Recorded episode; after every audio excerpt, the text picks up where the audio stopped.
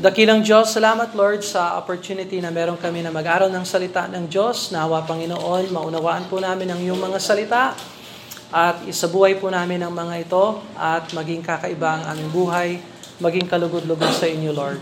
Bless po ninyo ang aming lesson in Jesus' name. Amen. Amen. Alright. Alright, so pinag-aaralan natin yung paggamit ng Strong's Concordance dahil yung Strong's ay pinapakita noon yung kahulugan ng bawat salita na nasa King James Bible natin. Uh, pag yung aklat ay lumang tipan, ito ay Hebrew. Kapag bagong tipan, ito ay Greek. Tapos merong konting Aramaic yung lumang tipan.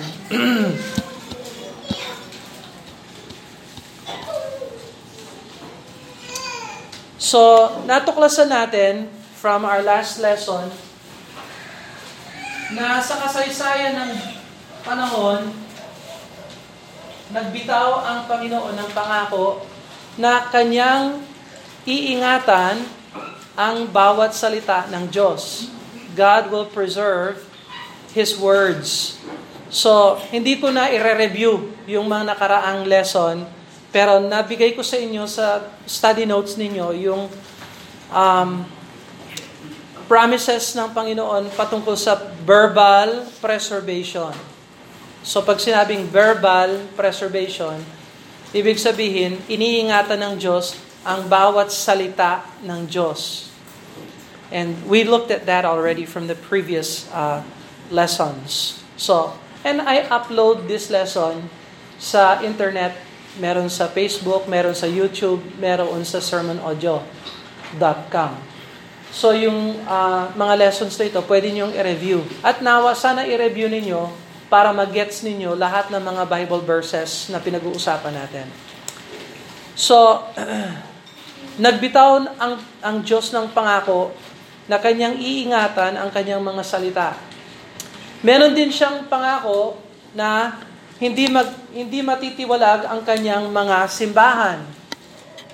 God also promised that His churches will be protected and preserved. So, tingnan natin halimbawa sa Matthew uh, chapter 16,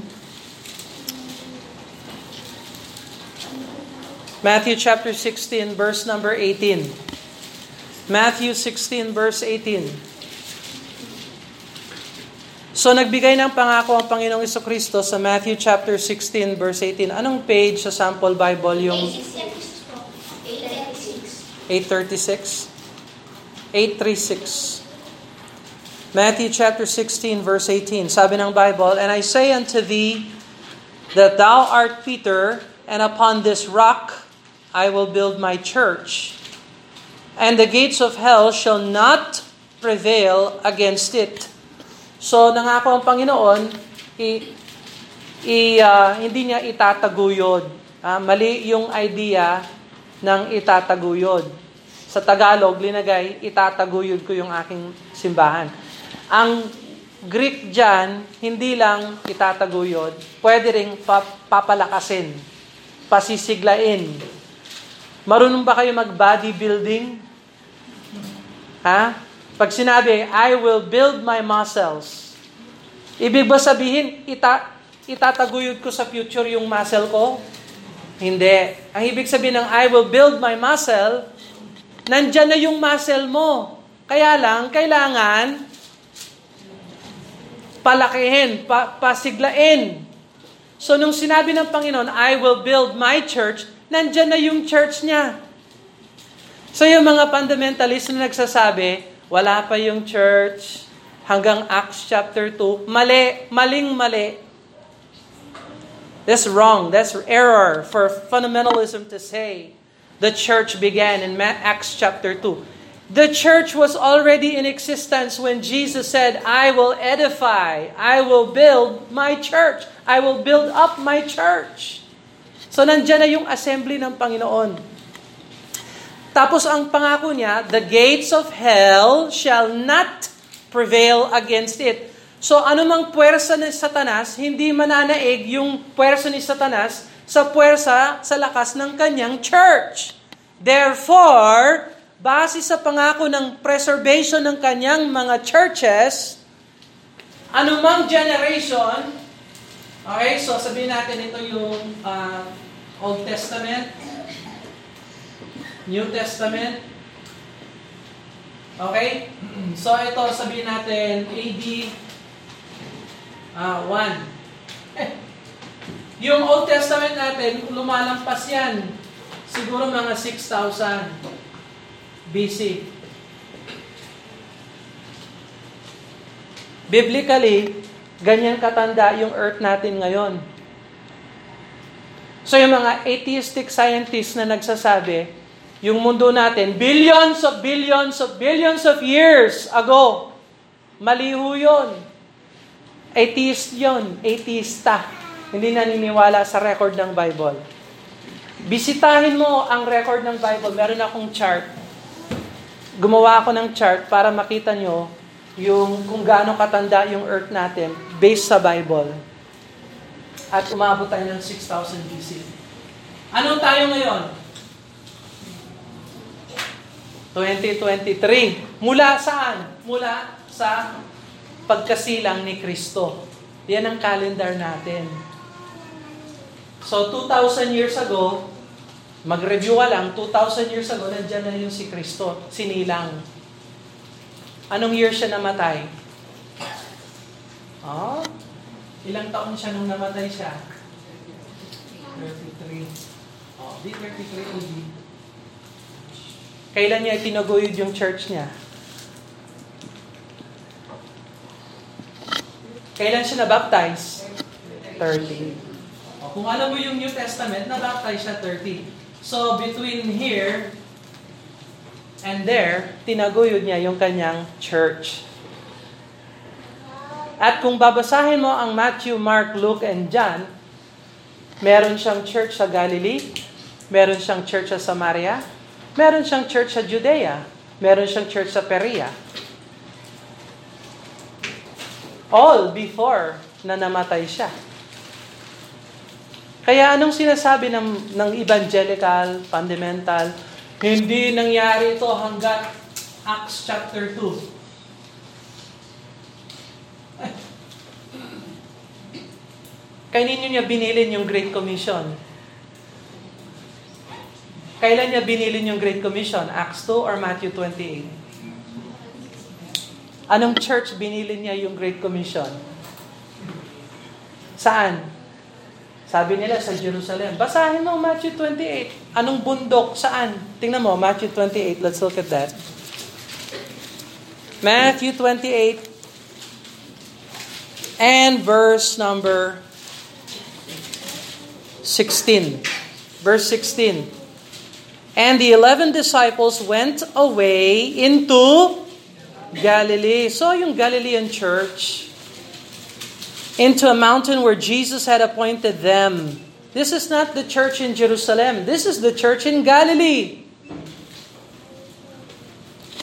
So anyway, I'm just saying that. Ang punto ko ito, nangako ang Diyos na ang gates of hell ay hindi magpe-prevail sa kanyang mga churches. Therefore, magmula nung, nung nabaptize si Jesus Christ at yung kanyang mga alagad ay sumunod sa kanya, by the way, that will be in Perea. John chapter 1 verse 35 hanggang pinaka last verse ng John chapter 1. Sumunod sa kanya limang mga disciples. So that would be from the start of the church of Jesus Christ nagplant siya ng mga churches. Yung mga churches na yan, nagplant ng mga churches. lumaganap ang kanyang mga churches. Hanggang umabot dito sa tuktukan. Ito tayo.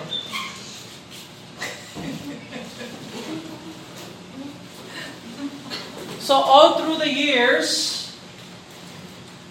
hindi ho nagwagi ang gates of hell sa church. Bawat generation, bawat taon, bawat uh, ira or agwat ng panahon, mula sa simula hanggang ngayon, nandito pa rin ang mga pumupulong na mga disipulo ng Panginoon na nabautismohan.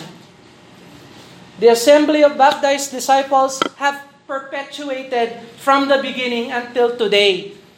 Now, hindi natin matitrace.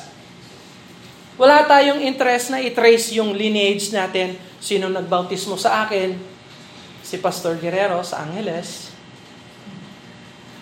O, di, sino nagbaptize sa kanya? Kaya si Pastor Quinlan sa Mountain View. Sino nagbaptize kay Pastor Quinlan? Yung nagbaptize sa... Hindi tayo interesado na hindi tayo link sa pamamagitan ng baptism. Link tayo dahil yung doktrina natin ay katulad ng doktrina ng mga nakaraang mga baptist mula sa unang baptist.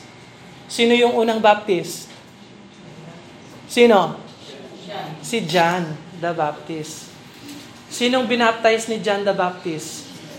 Si Jesus Christ. Kaya ano si Jesus?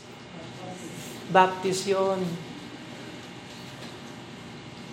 Mahalaga ba yung baptism? Yes. Nakakauligtas ba yung baptism? Hindi. Kaya nga si Jesus Christ, hindi siya naligtas nung nabaptize siya. Hindi nakakapagligtas ang baptism. Relihiyoso lang yung nag-iisip na pag gumawa ako ng magandang bagay, tatanggapin ako ng Diyos. That is false religion. Lahat ng relihiyon ng tao, maliban lang sa biblical na religion, yan ang utak nila. Pag gumawa ako ng magandang bagay, tatanggapin ako ng Diyos. Kaibigan, hindi ka tatanggapin ng Diyos sa anumang magagandang bagay na magagawa mo sa buhay mo. Tatanggapin ka lang ng Diyos alang-alang kay Heso Kristo. Malinaw ba yon? Okay. So anyway, hindi natin, wala tayong, kumbaga, wala tayong concrete na ano yung link sa Tagalog? Saan si Jenica? Ano ba yan? Link. Ano yung link? Connection or kaugnayan, ha?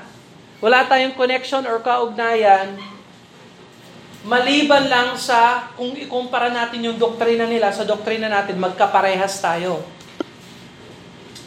And yung pangako ng Diyos na ipe-preserve niya yung kanyang mga churches, ganun din yung pangako ng Diyos na ipe-preserve niya ang kanyang mga salita.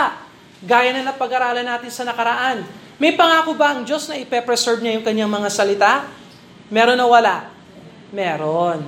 So all throughout this generation, magmula nung ibinigay ng Diyos ang kanyang salita. By the way, kailan binigay ng Diyos yung kanyang salita?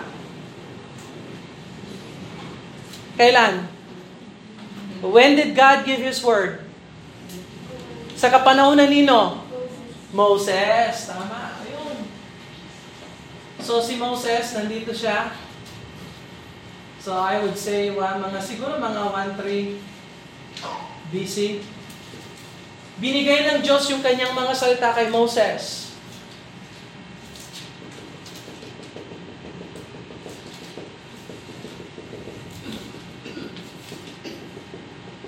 Hanggang ngayon.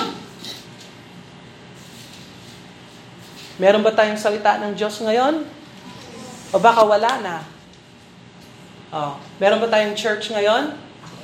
O baka wala na? You see, ang pangako ng Diyos, heaven and earth will pass away, but my words shall never pass away. O di marami pa siyang mga promises. Thou shalt keep them, O Lord, thou shalt preserve them from this generation, the generation ni David, and forever. Kaya yung Bible natin napaka-special kasi itong mga words na ito ay kinasihan ng Diyos, prineserba ng Diyos.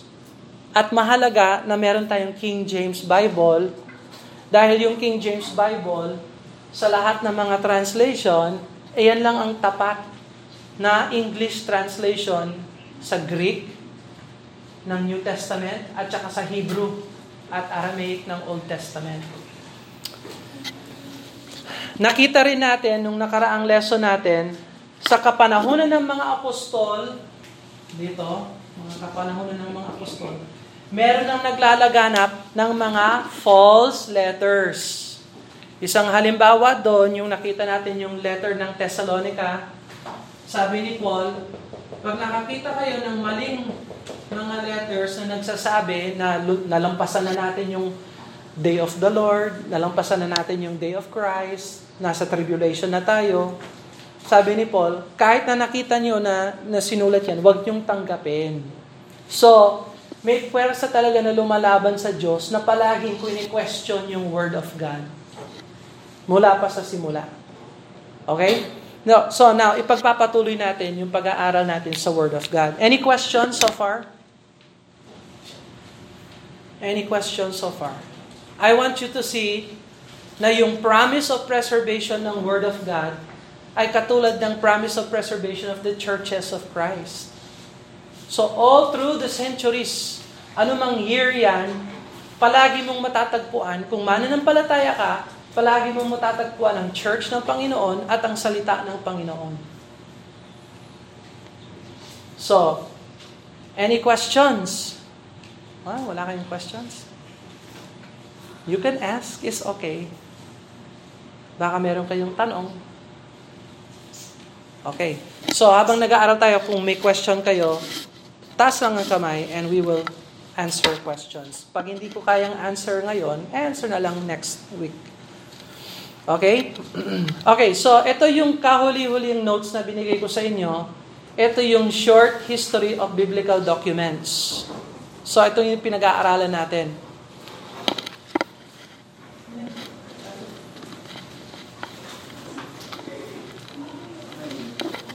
Uy, si nanay.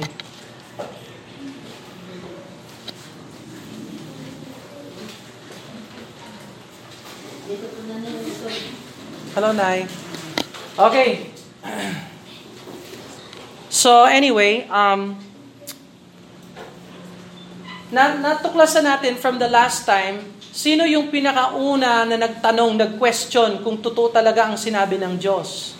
Naalala ninyo? Si Satan yon. Kailan yon? Sa Garden of Eden. Genesis chapter 3. Yea, hath God said? Sinabi ba talaga yan ng Diyos, Eva, na huwag kainin yan? Question ni, De- ni Devil yung words ng Panginoon. So anyway, uh, um, siya yung pinakaunang textual critic. Okay? Textual critic.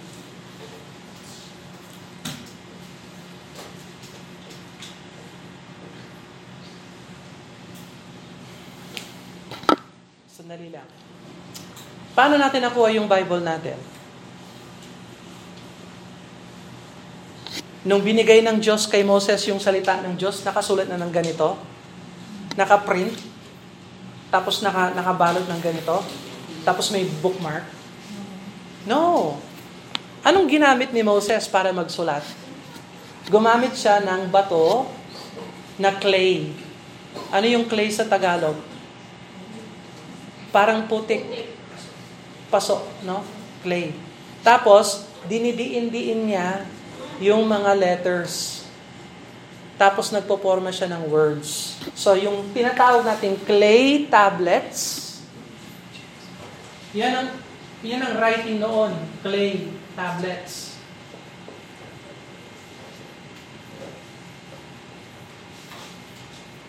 So kung pupunta ka sa museum ngayon, makikita mo, merong talaga yung mga kasulatan ng mga uh, ancient civilization, clay tablets. Tapos, nung kapanahunan nila, um, nila, siguro dito sa nila Matthew, Mark, Luke, and John, ang gagamitin nila noon ay yung papyrus. Papyrus. Ano yung papyrus? Para siyang halaman na dinikdik. Tapos, ginawang papel. Tapos, uh, ano yung bake sa Tagalog? Bina, binilad. Binilad sa araw. Yung dinikdik na papyrus plant. Tapos, naging siyang parang papel. Tapos gumamit sila ng tinta. Quill at saka papyrus. Tapos, nung nagkataon, dumating sa mga modern days, siguro mga mga uh, dumating sa mga modern days na mga 200 AD. Ang gamit nila noon, velum. Balat ng mga hayop. Kinuha nila yung balat ng mga hayop, ginawang parang papel, yon mas, mas ano siya, mas enduring. Ano yung enduring sa Tagalog? Mas mat, mas tumatagal siya kaysa sa papyrus. Pero ha, etong dalawa, handwritten. Handwritten. Ga, um, gamit ng kamay yung pagkasulat nila. So, ang tawag dito, alam niyo yung mano? Mano po? Yung mano po, galing yan sa Spanish. Ang ibig sabihin ng mano, kamay. Mano po. Mano, pahingi ng kamay mo. Po. O, di yung mano, di pag nag-away kayo, mano o mano. Di ba? Mano-mano. O, kamay. So, ang tawag dun sa mga papel at saka papyrus na ginamit nila, manuscript.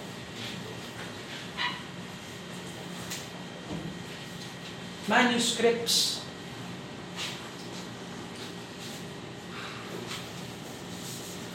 So pag sinulat nila yung salita ng Diyos, gagawa sila ng kopya. Paano sila kumukopya nung kapanahunan? Wala pa yung printer. Wala pa yung typewriter. Paano ka magkukopya? Anong gagamitin mo? Yung kamay mo. Manuscript.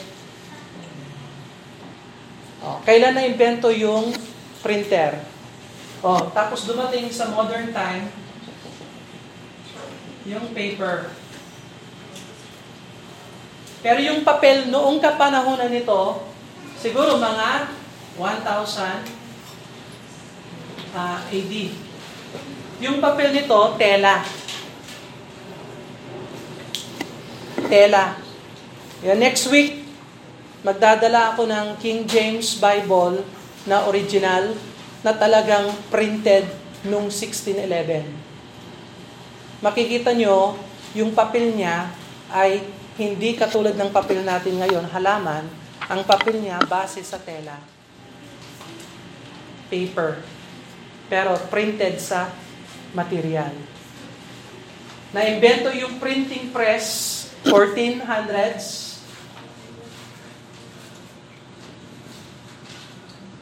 Kaya print na printed text. Noong 1400s.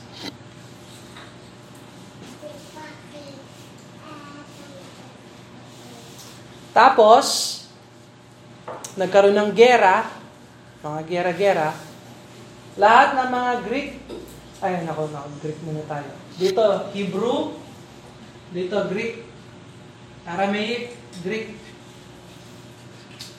So printed text na tayo, 15, 1400, 1500s.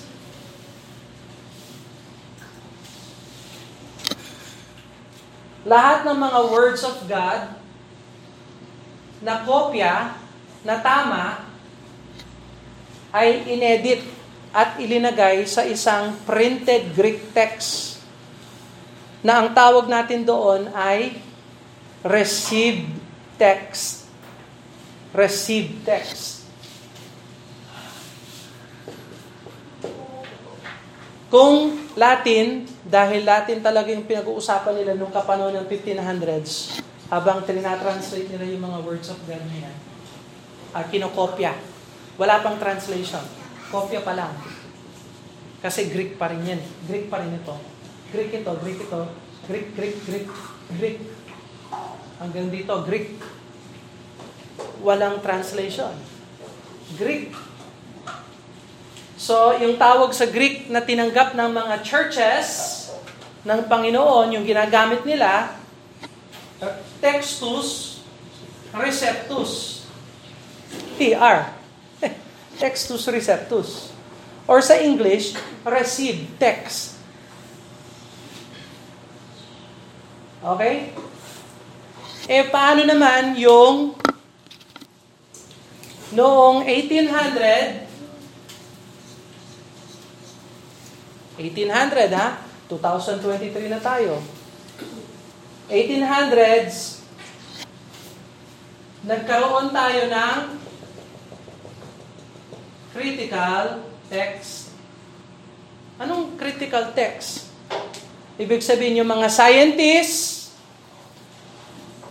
nakita nila yung received text, sinabi nila, sinabi ba talaga yun ng Panginoon? Halimbawa, yung Matthew 28. Ay, uh, yes, Matthew 28. Uh, um, Go ye into all the world, baptizing them, teaching them all things whatsoever I have commanded you, and lo, I am with you always, even until the end of the world. Uh, sinabi ba yan talaga ni Kristo? O baka hindi niya sinabi yon? Ah, alam natin. Alisin natin yung mga hindi natin sure at ipasok natin yung alam natin na sure. Kasi hindi tayo sure. So, yung mga scientists na hindi naniniwala sa salita ng Diyos ay gumawa ng sarili nilang text. At yung text na tawag doon, hindi received text, critical text. Or textus criticus. At lahat, halos lahat, actually, majority ng mga bagong salin na Bible, magmula, okay, so yung King James natin, saan yung King James natin dito? Anong year na yung King James natin ay na-publish? 1611. So dito tayo, 1611. So yung English Bible natin na King James, Bible 1611, base yan sa received text alam nyo yung kauna-unahang revision ng King James, alam nyo kung anong year? 1886. 1886. Hindi na yan base sa TR, base yan sa critical text na inimbento at ginawa ng mga scientists na textual critic na hindi naniniwala na preserve ng Diyos yung kanyang salita at ang turing nila sa Bible ay ito ay katulad ng ilang mga aklat, ng iba pang mga aklat. Walang special dito. Hindi ito aklat ng Diyos. Ito ay aklat ng simbahan at hindi tayo sure kung ano talaga dito ang salita ng Diyos. Yan ngayon ang isip ng modernong salin magmula 1886 hanggang 2023. Alam niyo ba yung pinakabagong salin ngayon? Do you know what the latest translation is sa English? At ito, King James Version, KJV. Ito ngayon, 2020, LBC. Ay, LBS. Ay, LSB pala. LSB. Legacy Standard Bible. Lumabas lang yan, kamakailan. Ilang years na. Pero kung ikukumpara mo yung King James sa Legacy Bible, may mga verses na wala ito. Na meron ito.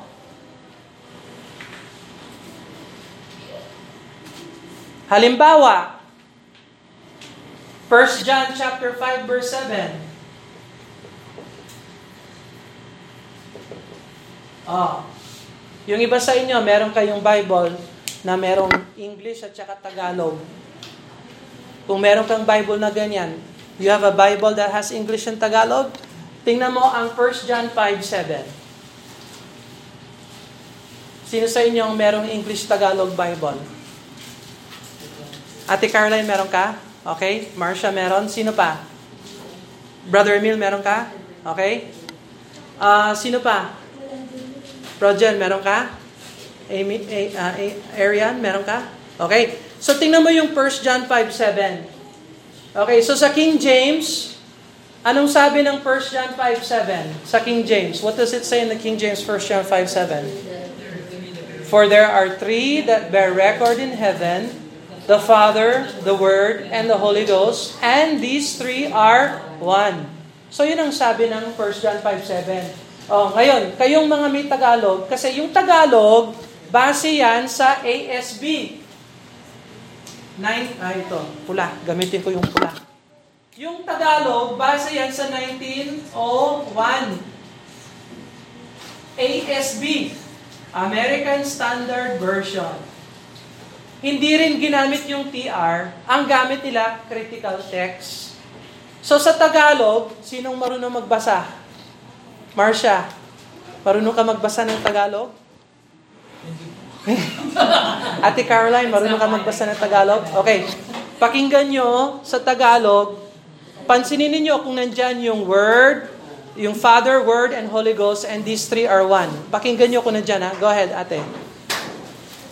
Verse 1.7 At ang Espiritu ang papatutuo sapagkat ang Espiritu ay katotohanan. Oh, yun lang. Ang Espiritu ay nagpapatotoo dahil ang Espiritu ay katotohanan. Napakalaking pagkakamali ng 1901 ASB na naging basihan ng ang Biblia.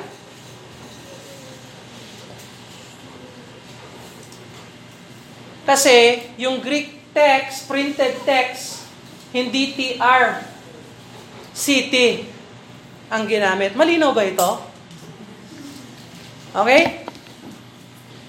So bukod, uh, so by the way, let me ask you a question. Yung 1 John 5.7, preserve ba yan o hindi? Oh, preserve yon. Nasa Bible yon. O bakit wala sa Tagalog sa 1901 ASB, American Standard Version? Paano nawala? Kasi ang base nila yung critical text. So ang tanong, kailan nagsimula itong critical text?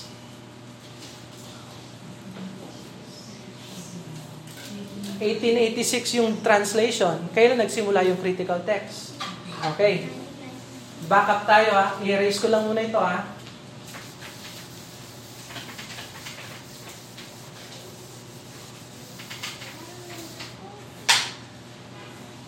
Yung printed, yung TR, received text, o yung TR, Textus Receptus 15, 16. Yung critical text, 1881, nagsimula. Okay? Sorry. Ipa, ipares natin. TR 1516, CT 1886. Na gusto kong matukosan ninyo ito. Ang lipunan natin nung kapanahunan ng 1500s ay mas biblical kaysa sa lipunan natin ngayon. Hindi pa laganap yung tinatawag na evolution. Hindi pa laganap yung tinatawag nating uh, heliocentricity na pinaniniwalaan ngayon ng mga atheistic scientists. Alam niyo kung kailan pumasok yung evolution? Darwin? Ha? Pumasok yan, 1800s.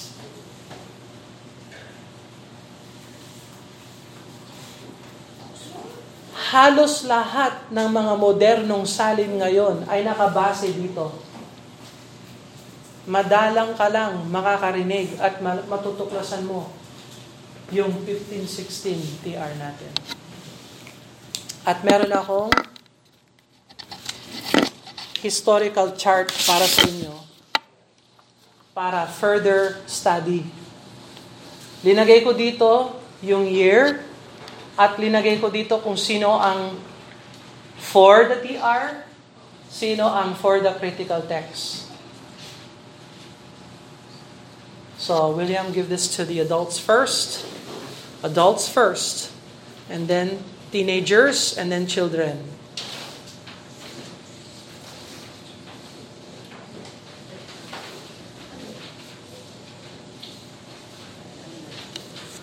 So yung King James Bible natin, 1611, ang kahuli-huling English Bible na nakabase purely sa TR. Purely sa TR. Sa New Testament. Purely sa Masoretic text ng Old Testament. MT. So yung Old Testament, Masoretic text. Yung New Testament, Textus Receptus or received text. Tapos yung 1886 na salin, doon nagsimula lahat. Revised version, 1886. Revised Standard Version. American Standard Version. New American Standard Version. Uh, NIV, New International Version. ESV, na base sa ASB. Lahat. LSB. Ayan. Ayan ang history ng, ganyan kasimple ang history ng Bible. Any questions? So sa listahan sa chart, makikita mo yung mga for the TR, yung mga against the TR. Ang pasimuno ng critical text talaga, mula pa yan sa kapanahonan ni Origen.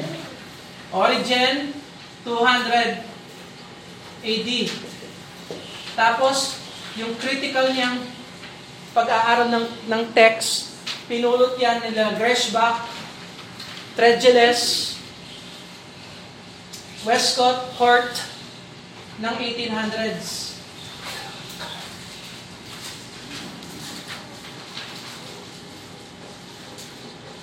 Any questions?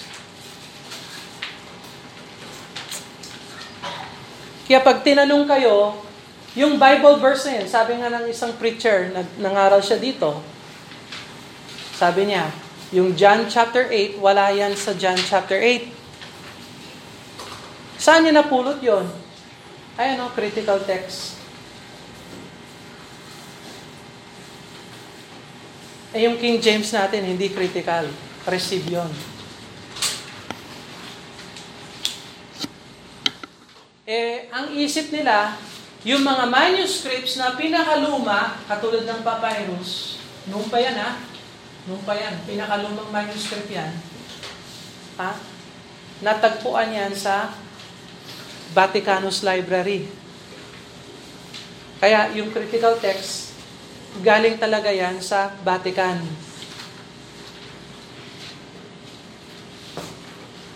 Tapos yung isa, Sinaiticus, na manuscript, galing yan sa konbento ng mga, ano yung nuns sa Tagalog? Oh, konbento ng mga madre sa Sinai. So, nakatago yung mga manuscript na yon, hindi ginamit ng mga churches sa ilang li- sa ilang mga libong taon. Hindi ginamit ng mga churches tapos ngayon sasabihin mo, "Oh, may na-discover kami na dokumento, manuscript na nakatago." Eh, kung nakatago yon, ibig sabihin hindi ginamit ng mga churches. Ngayon, papalitan mo yung Bible dahil doon sa, eh, ang luma kasi eh. Luma siya, oh, 200. Tandaan ninyo, noong panang kapanahonan ng mga apostol, meron na nagko-corrupt ng Greek text. Malinaw ba yan? So, hindi porke nakahanap tayo ng papyrus na luma, ibig sabihin, authentic yon palitan natin yung alam natin. Malamang, hindi ginamit niya ng mga churches kasi palpak nga and so on and so forth. Any questions? Pagkatapos nito, mag, baka meron pa akong dagdagan para makomplete yung historical natin. Papasok na tayo sa English. Matututunan natin ang English. Tapos lagot kayo, papasok tayo sa Greek. Tapos papasok tayo sa Hebrew. Walang final exam. Ay, salamat. Let us pray and ask God to bless them. Father, thank you Lord sa pagkakataon na meron kami na mag-aral ng salita ng Diyos. Nawa ang uh, kasaysayan ng Bible namin ay pag-aralan. at uh, paniwalaan namin ang mga pangako ng iyong salita. I-bless niyo po ang nakikinig at tumatanggap sa iyong mga salita. In Jesus' name, Amen.